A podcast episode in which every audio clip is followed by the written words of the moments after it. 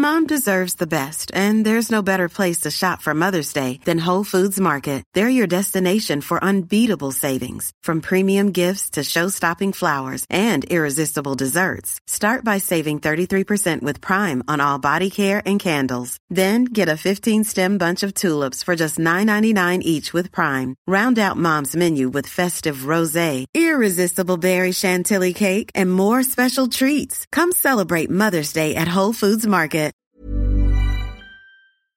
Not so long ago, employees who championed green issues in the workplace were looked upon as eccentrics. That's unlikely to be the case today, however.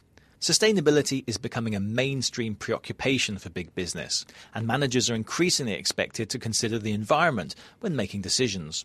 In this changed corporate climate, green evangelists are more likely to get promoted than be marginalised as wackos. I'm Adam Jones, and in this Financial Times Management podcast, I'm talking to Andrew Shapiro, the founder and president of GreenOrder, a New York based strategy and marketing consultancy. A specialist in sustainability issues, GreenOrder has advised a broad range of multinationals, including Coca Cola, Pfizer, and DuPont.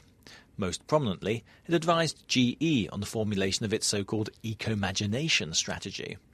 I wanted to find out what advice Andrew would give to those middle managers who are still unsure about integrating green thinking into their day to day jobs.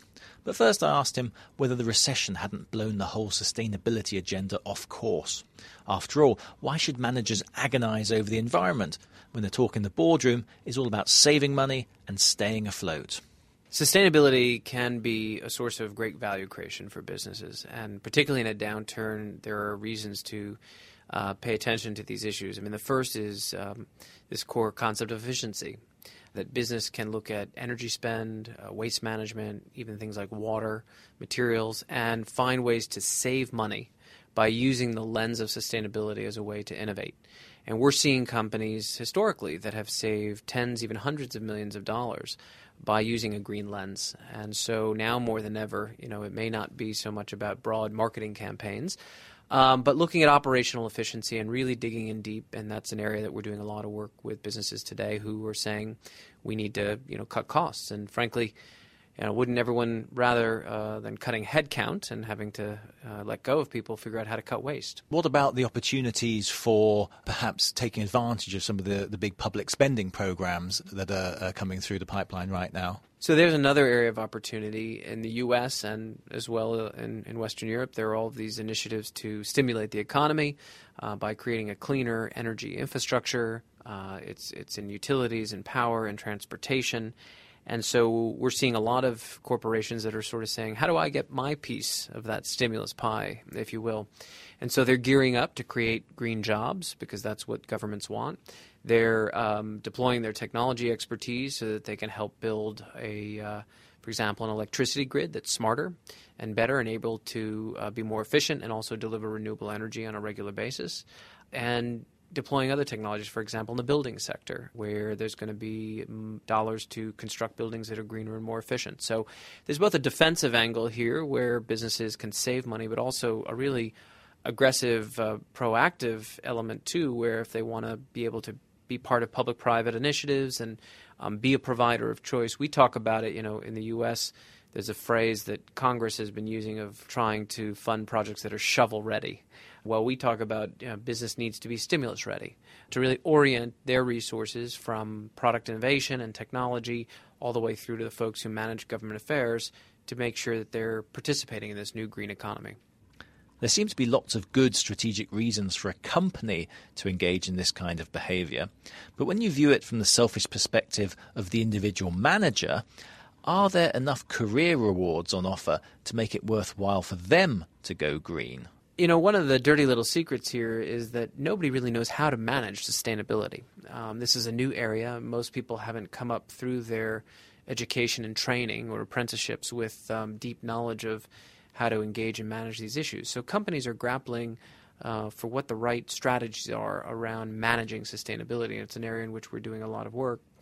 And it means that there are opportunities for people who are entrepreneurial and want to seize opportunity in the workplace. Perhaps they've been in a more traditional functional area. Maybe they were, they were running something like supply chain or procurement or facilities or, or fleets. or maybe they ran a business unit, but they now have the opportunity in these kinds of positions to really communicate across the corporation and also to have access to the C suite and the board of directors and to really engage the full workforce. And that means that uh, there's really terrific career opportunities. And I can tell you, uh, speaking to large companies as we do pretty regularly, that they're searching for folks who have traditional business skills and maybe have had P&L responsibility, but also are thinking in innovative ways about energy, environment, and corporate responsibility. And there are very few folks in that regard. So what we generally tell people are, you know, without regard to your resume and your training – see if you can get into a position like this, create opportunity, create value, see sustainability as an opportunity for return on investment by the company. And it can really be a great career uh, advancing opportunity and a way almost to reinvent oneself in this time when folks are wondering whether they will have a job uh, some weeks or months to come.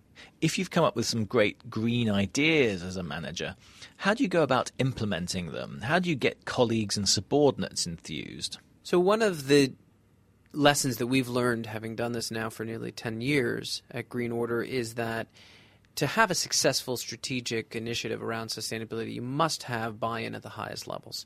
You really do need that CEO or chairman who's going to be a cheerleader for initiative, who's going to inspire the whole workforce and the, the various array of stakeholders.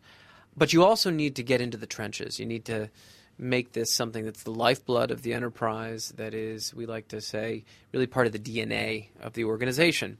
And that's where someone who's in a you know uh, a middle management position can do great things to figure out how do we train folks, how do we do internal communications, how do we create uh, scorecards and dashboards to measure and track performance across lots of different functional areas or businesses. And so, again, the area of managing sustainability today is one that provides great opportunities to both manage up and manage down. And um, so, for folks who are interested in engaging in lots of kinds of different business dynamics, this is an area that holds a lot of promise. You mentioned scorecards there. It's quite easy to measure the cost savings that a green technology project might bring to a factory, but if you are looking at the effect of green initiatives on the image of a company, that's more difficult to measure. Bearing that in mind, what tips do you have for managers who want to show that they are making progress on sustainability issues, but perhaps don't have the tools or the metrics to do so right now? So that's a great question. I mean, there are ways to track one's progress on reputation, um, but honestly, I think companies have to get comfortable with the notion that there are going to be both tangible and intangible benefits to any sustainability program. You should look for cost saving, you should look for opportunities to be more efficient around materials and product and facilities, but there's going to be benefits that, you know, are not going to be easily quantified. The question then really comes in thinking about how those benefits stack up against other priorities of the company. There are all sorts of things that businesses do to align and incentivize and inspire employees to engage with their key constituents outside, obviously the investor community, but also governments and non governmental organizations. And we see increasingly that this is an area where there's a lot of bang for the buck, if you will, to use a U.S. expression, um, and a lot of potential payback. Now, there are some interesting models that we've created where companies can do kind of a baseline and track, you know, how are we doing in the eyes of stakeholders in this area today? And then come back 6, 12, or 24 months even later and say, have we improved? Plus, there are an increasing number of external third party tools. There are indices, like Dow Jones has a sustainability index.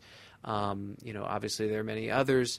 Uh, but there are an increasingly number of robust tools out there that are judging and rating and and essentially categorizing companies based on how they do on a whole variety of key performance indicators in the sustainability arena. Andrew Shapiro, thank you very much. Thank you. Pleasure to speak with you. Mom deserves the best, and there's no better place to shop for Mother's Day than Whole Foods Market. They're your destination for unbeatable savings, from premium gifts to show-stopping flowers and irresistible desserts. Start by saving 33% with Prime on all body care and candles. Then get a 15-stem bunch of tulips for just $9.99 each with Prime. Round out Mom's menu with festive rosé, irresistible berry chantilly cake, and more special treats. Come celebrate Mother's Day at Whole Foods Market. Planning for your next trip? Elevate your travel style with Quince. Quince has all the jet setting essentials you'll want for your next getaway, like European linen, premium luggage options, buttery soft Italian leather bags, and so much more. And it's all priced at 50 to 80% less than similar brands. Plus, Quince only works with factories that use safe and ethical manufacturing practices. Pack your bags with high-quality essentials you'll be wearing for vacations to come with Quince. Go to quince.com slash trip for free shipping and 365-day returns.